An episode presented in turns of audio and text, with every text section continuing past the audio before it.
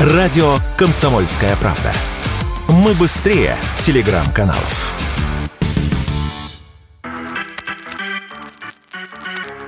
Оборот сим-карт в России хотят ужесточить. В СМИ появилась информация, что правительство хочет изменить порядок активации новых симок. Они будут активироваться только после проверки паспортных данных абонента в МВД. Сейчас сим-карта активируется сразу после покупки, а операторы сверяют информацию с базой МВД в течение месяца.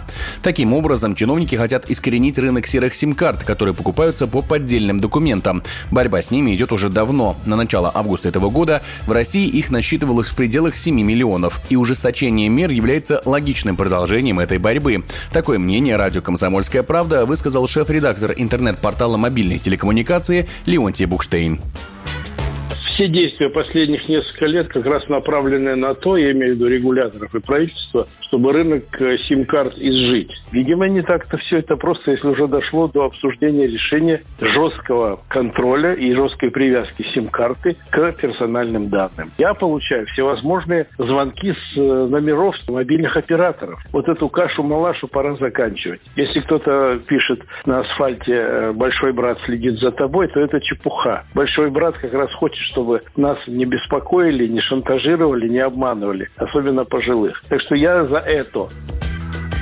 Однако главным минусом данной инициативы являются сроки, в которые МВД будет проверять данные абонента. Как утверждают представители рынка мобильной связи, это в лучшем случае займет несколько дней. Таким образом, при замене старой сим-карты на новую человек вынужден будет несколько дней оставаться без услуг связи.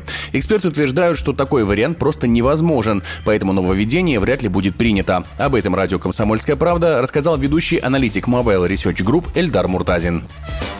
Технически это невозможно реализовать с разных точек зрения. МВД не успевает проверять моментально паспортные данные. Закон о связи регулирует предоставление услуг. Оператор обязан взять документы, но он не обязан их проверять, у него нет функции МВД. Непонятно, какую проблему можно решить с этой помощью, но если вот воображать, то нам придется не только операторам, но фактически при любой сделке с паспортом эти данные должны быть уточнены в МВД. На сегодняшний день это нереально.